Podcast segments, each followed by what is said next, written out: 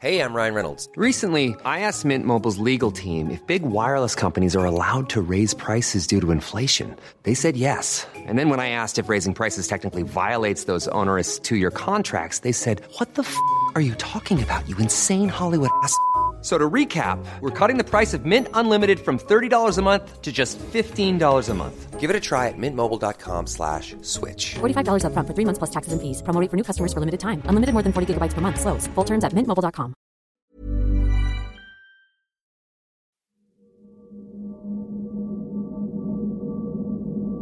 Batang Multo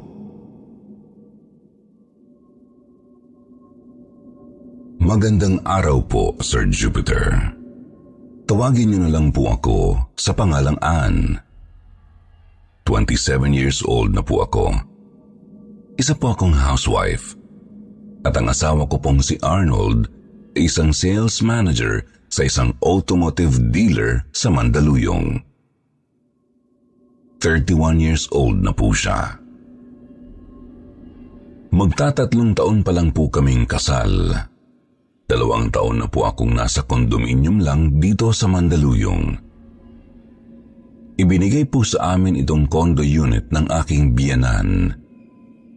Ito ay lumang condo unit na itinayo noon pang 1990. Ten years po itong nabakante bago namin nilipatan. Ang gawain ko sa pang-araw-araw ay linisin ang bahay at ipagluto ang aking asawa. Lalo na ang kanyang pananghalian. Dinadala ko ito sa kanyang trabaho dahil sa ayaw kong bumibili sa labas ang aking asawa. Hindi ko alam kung paano nilang niluluto ang pagkain. Hindi ko alam kung malinis ba ang pagluluto nila. Pagdating kasi sa pagkain namin ay talagang maselan ako dahil malaki ang epekto nito sa kalusugan. Alam niyo naman pong dumaan tayo sa COVID days at ang pandemyang ito ay talagang napakahirap sa ating lahat. Kaya naman minabuti kong ako na mismo ang magluluto ng kanyang kakainin. Bukod sa alam kong safe ito, nakatipid pa kami sa budget. Meron din po kaming alagang pusa. Ang pangalan niya ay Katkat. Isa siyang white Persian na malago ang buhok. Isang taon pa lang po sa amin si Katkat pero itinuring na namin itong tunay na anak. Hindi pa po kasi kami magkaanak dahil ako po ay nagka-cancer sa matres noong 2017. Si Katkat ang kasakasama ko sa tuwing may pasok ang aking asawa. Ako po ay taga-subaybay ninyo sa Spotify. Mahilig po ako sa katatakutan, lalo na sa horror movies. Kaya naman noong nalaman kong mayroon kayong kwentong takipsilim sa Spotify, araw-araw na po akong nakikinig habang naglilinis ng bahay. Sa loob po ng magtatatlong taon na pamamalagi namin dito sa unit, wala naman po akong kakaibang naranasan. Pero nito pong August 2022, habang nakikinig po sa inyong channel at ako po ay nagluluto ng tanghalian, tinawagan ko si Arnold para sabihing ipadadala ko na lang ang pagkain niya. Nang matapos ko na siyang tawagan, ay ipinagpatuloy ko ang aking pagluluto at sinasabayan ko ng pakikinig sa inyong channel. Pagkapadala ko po ng pagkain ng aking asawa, umupo ako sa computer chair at humarap sa computer. Naghanap ako ng maida-download kong kwento mula sa inyo gamit ang Spotify. Maya-maya ay nag-ingay ang alaga kong pusa.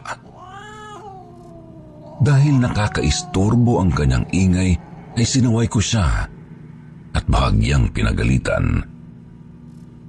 Nilingon ko pa siya dahil ayaw niyang makinig sa akin. Dati naman kapag sinasabihan ko siya ay agad siyang sumusunod. Pero nang sandaling iyon, patuloy lang siya sa pag-iingay. Nakatingin siya sa may bandang pinto ng aming laundry room. Titig na titig siya na parabang may kung anong nakikita.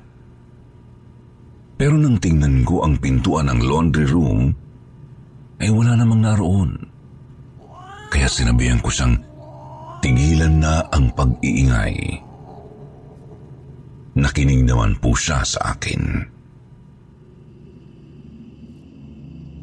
Nung madaling araw, mga alas tres yun, nag-ingay na naman siya. Nagising ako dahil sa ingay niya. Sinabihan ko siya na tumabi na sa aming matulog. Nakinig naman po siya. Lumapit sa amin at tumabi.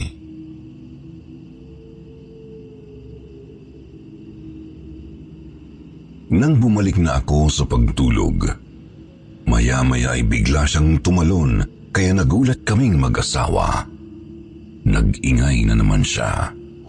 Galit na galit at may kung anong kaaway sa may pintuan. Pero wala namang naroon. Pinagalitan ko na siya dahil hindi kami makatulog sa ingay niya. Mula po noon ay palagi na siyang nag-iingay tuwing gabi. Lagi na kaming napupuyat kasi malakas talaga siyang mag-ingay para siyang may kaaway. Nang matapos ko ang gawaing bahay ay pagod na pagod ako. Dumagdag pa ang puyat ko kay Katkat kaya wala talaga ako sa mood. Umupo uli ako sa computer chair ng aking asawa at nag-check ng mga na-download kong kwento sa Spotify. Ang pakikinig kasi sa inyong mga story ang aking libangan at pantanggal ng pagod. Sir Jupiter, hindi ko po alam kung dahil ba sa pagod ang nakita ko. Dahil bago ko buksan ang computer, nakita ko sa monitor na may nakita akong batang lalaki na palagay ko'y nasa edad apat na taong gulang.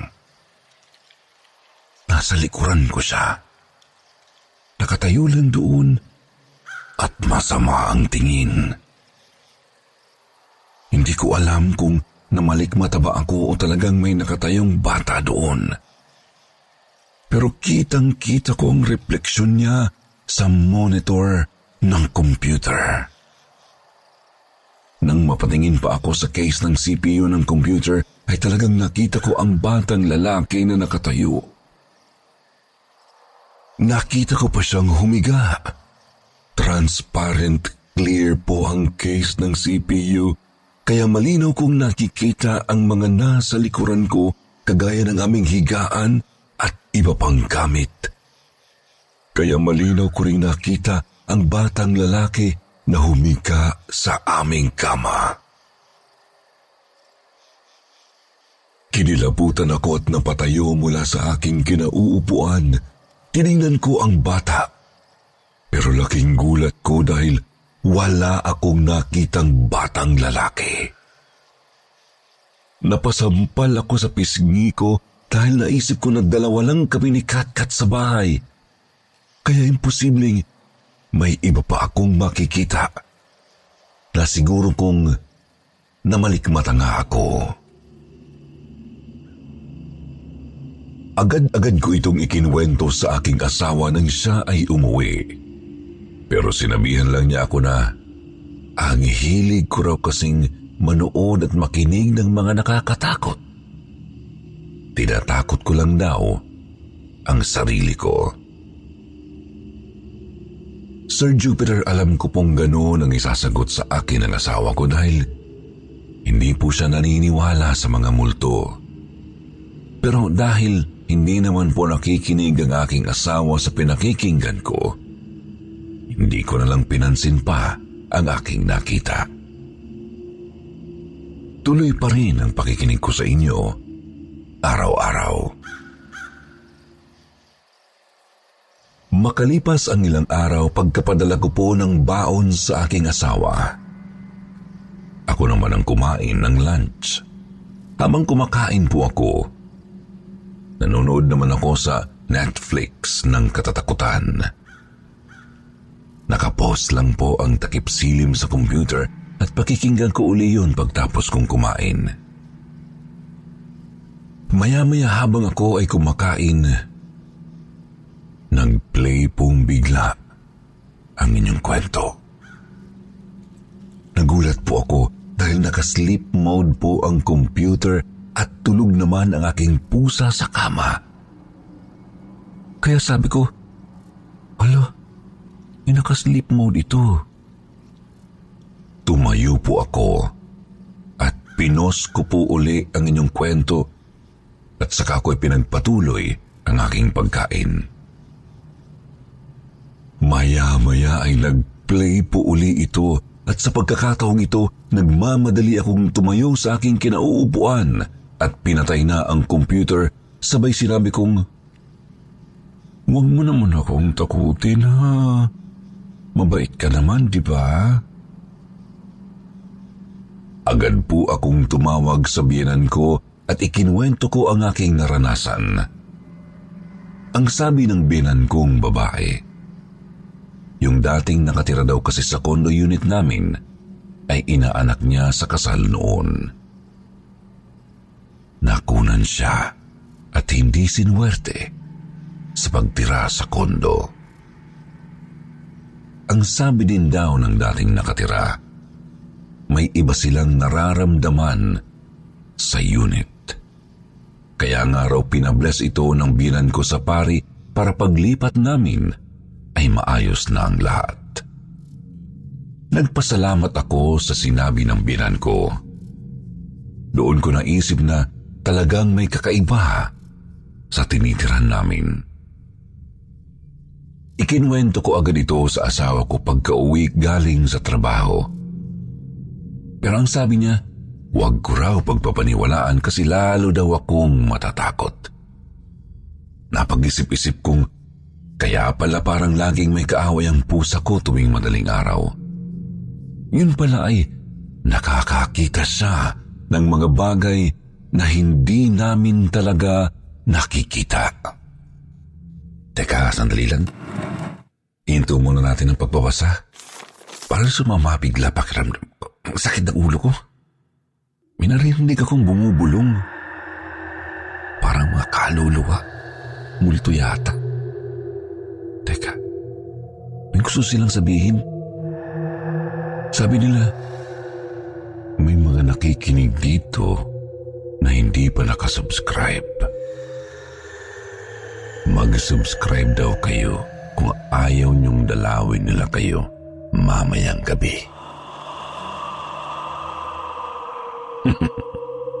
o siya, sige. Ituloy na natin ang kwento.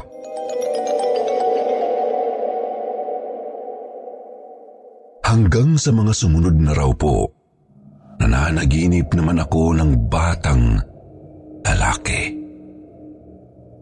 Nasa likod siya ng aming itim na Fortuner at sa panaginip kong yun, malinaw na malinaw ang kanyang sinasabi at pati ang itsura niya ay malinaw din. Humihingi siya ng tulong. Ang sabi niya, ayaw na raw niya sa lugar na yun. Gusto na raw niyang umalis. Tapos paulit-ulit niyang tinatawag ang mama niya. Sa panaginip kong yun, nagising ako ng alas tres ng madaling araw at sa takot ko, hindi na ako bumangon. Naalala ko na baka yun ang batang nakatira din sa bahay namin. Hindi ko na po ito ikinuwento sa aking asawa dahil pagtatawanan na naman niya ako. Kaya minabuti ko pong tumawag ng pari para mapabindisyonan ko ang kondo at mapadasalan na rin. Para matulungan ko siya kung sino man siya. Sinama ko rin ang aking tita Grace na may third eye sa pagpapabindisyon sa condo unit namin at sinabi niyang may bata nga at hinahanap ang kanyang ina. Ipinagdasal namin ang kanyang kaluluwa at pinabindisyonan uli ang aming condo unit matapos ang padasal. Ilang araw na ang nakalipas mula noon. Nawala na po ang mga pangyayaring kakaiba dito sa bahay. Hindi na rin nag-iingay si Kat Kat. Patuloy pa rin po akong nakikinig sa inyong mga kwento, Sir Jupiter.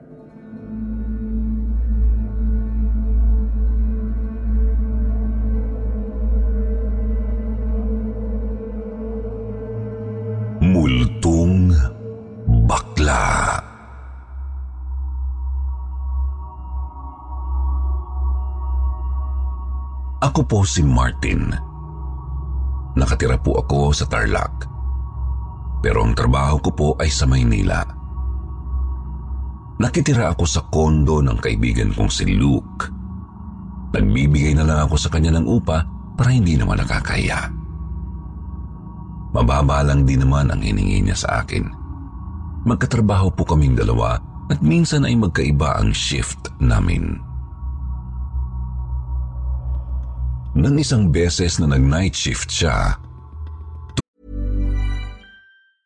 Hiring for your small business? If you're not looking for professionals on LinkedIn, you're looking in the wrong place. That's like looking for your car keys in a fish tank. LinkedIn helps you hire professionals you can't find anywhere else, even those who aren't actively searching for a new job but might be open to the perfect role. In a given month, over 70% of LinkedIn users don't even visit other leading job sites. So start looking in the right place. With LinkedIn, you can hire professionals like a professional. Post your free job on linkedin.com slash people today. Everyone knows therapy is great for solving problems, but getting therapy has its own problems too, like finding the right therapist, fitting into their schedule, and of course, the cost. Well, BetterHelp can solve those problems. It's totally online and built around your schedule. It's surprisingly affordable too. Connect with a credentialed therapist by phone, video, or online chat, all from the comfort of your home. Visit betterhelp.com to learn more and save 10% on your first month. That's BetterHelp, H E L P.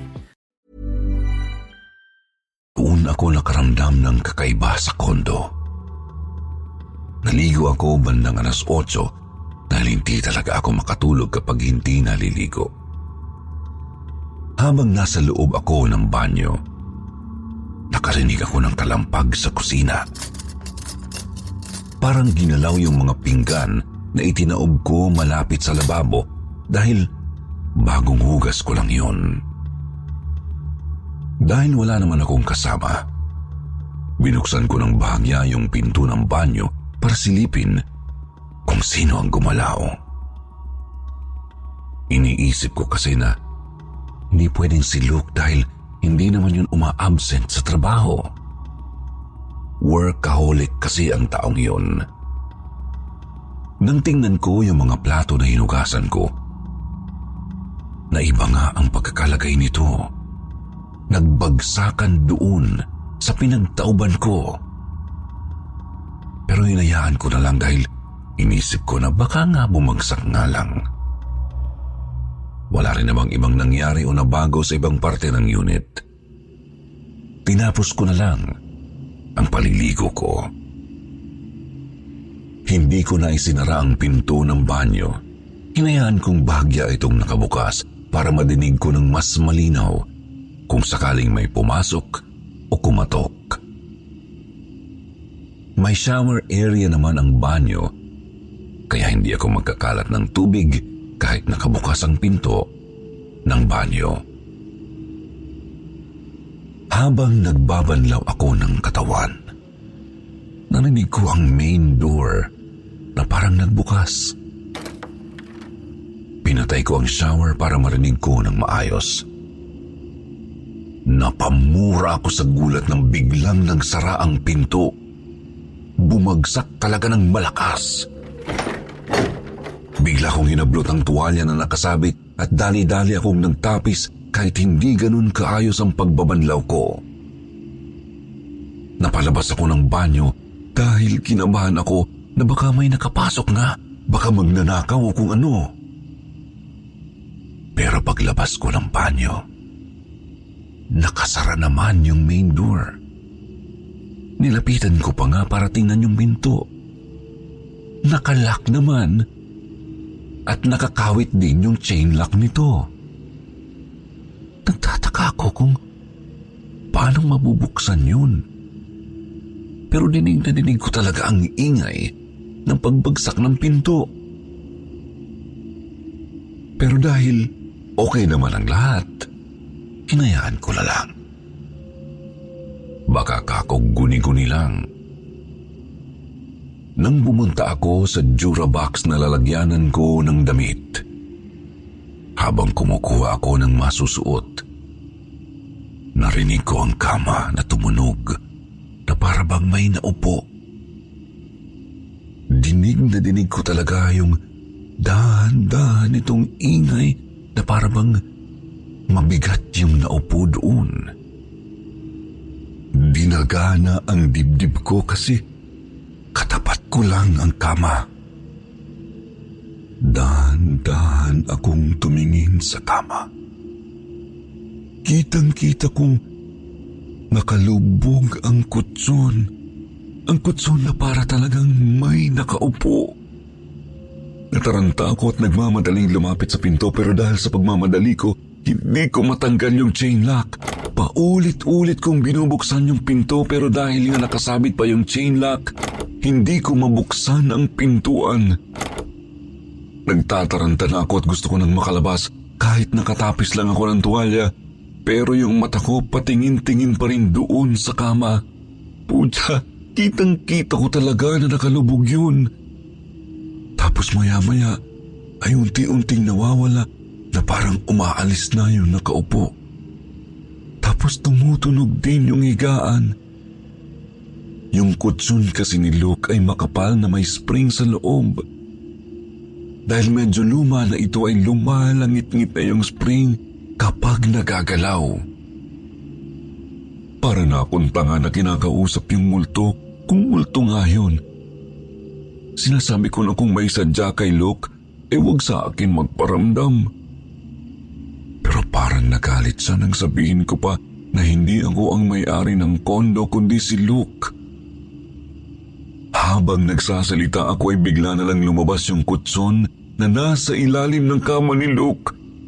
May kama pa kasi doon sa ilalim na hinahatak palabas at yun ang hinihigaan ko. Natumba na ako sa may pintuan nang lumabas yung kutson. Parang gusto ko nang pagkasyahin ang sarili ko sa maliit na butas ng pintuan, makalabas lang. Parang hindi na gumagana yung utak ko ng sandaling yun.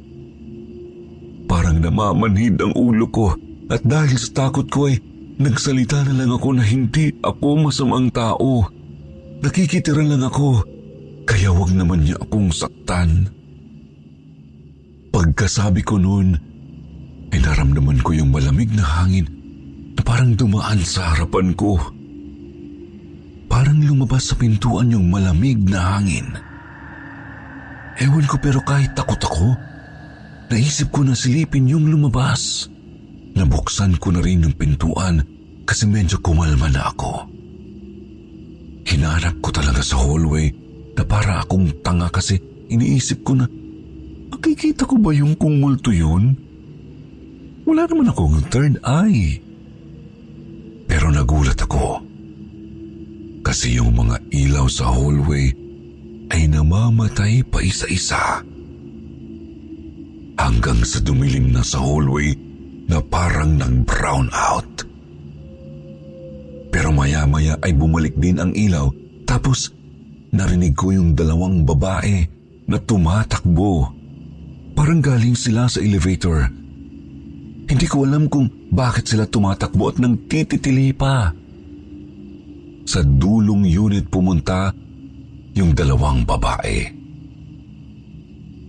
Dahil tahimik sa hallway, dinig na dinig ko ang usapan ng dalawang babae kahit sa dulo na sila. Pinag-uusapan nila kung nakita ba nilang pareho yung pumasok sa elevator. Nakakatakot daw ang itsura at galit na galit nang sumabay sa elevator yung bakla. Pero nang makalabas daw sila sa elevator at lumingon ulit, nawala raw yung bakla pero kitang-kita nila na sumakay sa elevator. Pinag-uusapan nila yon hanggang sa makapasok sila sa unit nila. Napaisip tuloy ako kung yung nakita ba nila ay yung nanggaling sa unit ni Luke. Pumasok muli ako sa loob ng unit at kaagad kong tinawagan ang jowa ko. Sinabihan ko kasi siya na pumunta ng kondo bago pa ako maligo. Pero dahil ang tagal niyang dumating, tinawagan ko siya para bilisan. Nasigawan pa ako dahil ano raw ang magagawa niya kung traffic. Alas 10 na nang nakarating ang jowa ko. Ikinuwento ko agad sa kanya ang naranasan ko. Tawang-tawa naman siya dahil napakaduwag ko raw. Tapos nung ikinwento ko pa sa kanya ang narinig ko dun sa mga babae, lalo niya akong tinawanan. Baka raw multong bakla yun at baka nagselos dahil pinapunta ko siya. Habang nag-uusap kami ng jowa ko, bigla na lang namatay yung ilaw.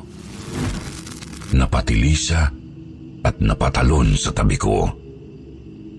Tapos nakarinig kami ng mga yabag na naglalakad. Nag-uunahan kaming dalawa na makalabas ng kondo ni Luke. Nang makalabas kami, balak kong balikan yung pinto para isara pero bigla na lang kusang sumara. Dali-dali kaming tumakbo sa elevator. Nag-uunahan pa kaming pumasok.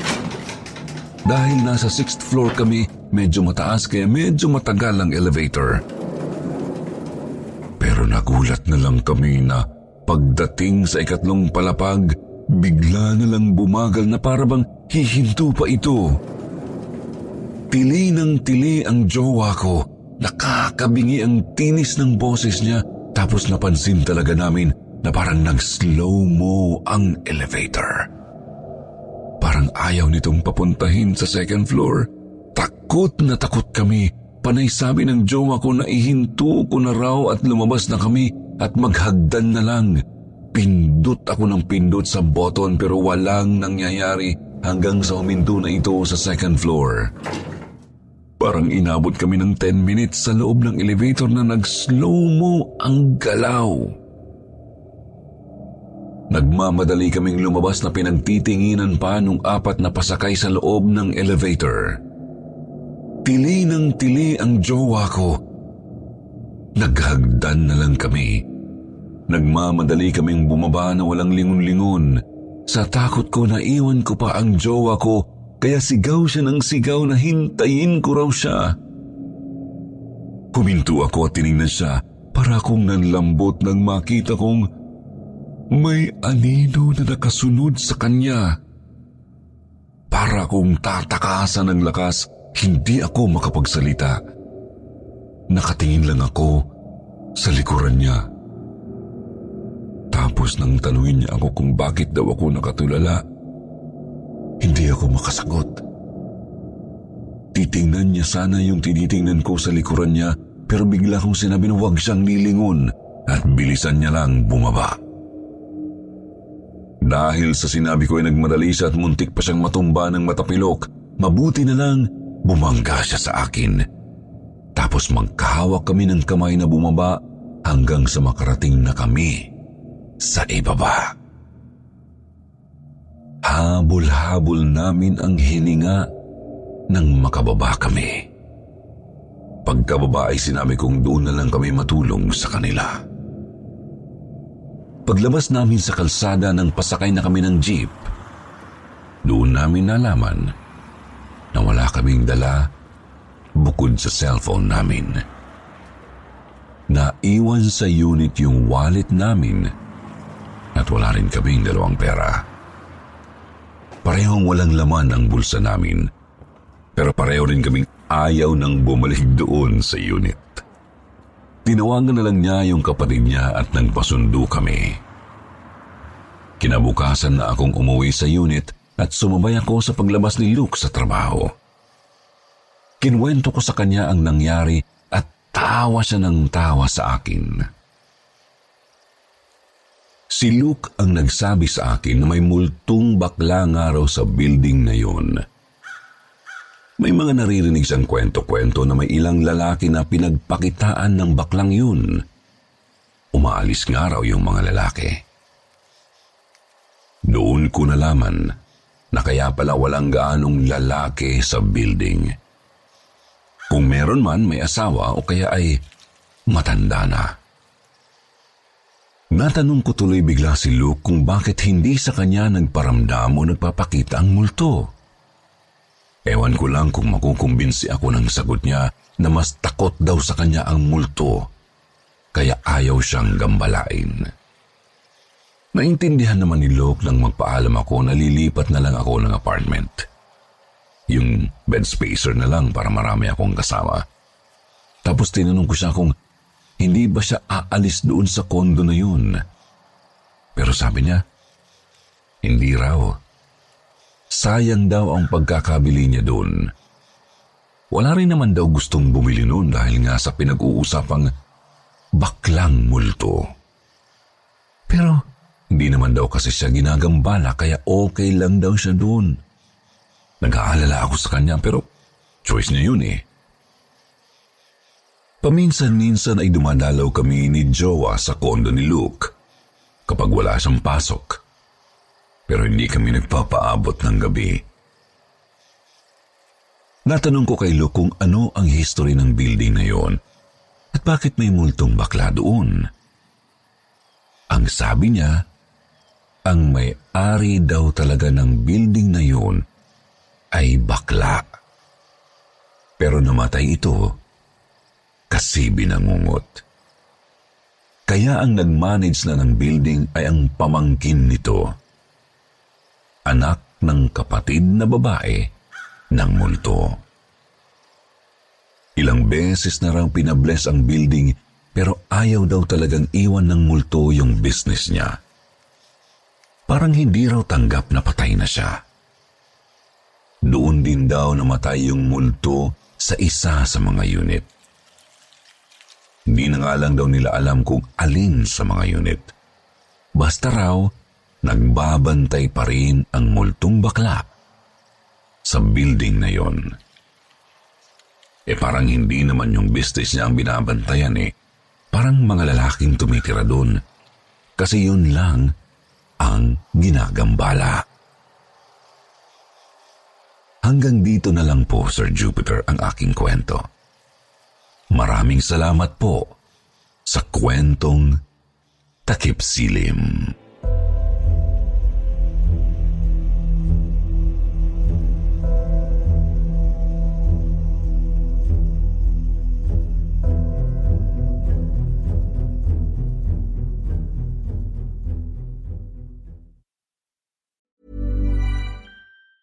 Planning for your next trip?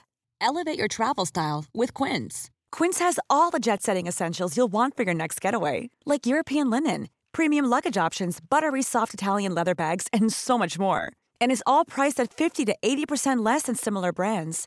Plus, Quince only works with factories that use safe and ethical manufacturing practices. Pack your bags with high-quality essentials you'll be wearing for vacations to come with Quince. Go to quince.com slash pack for free shipping and 365-day returns.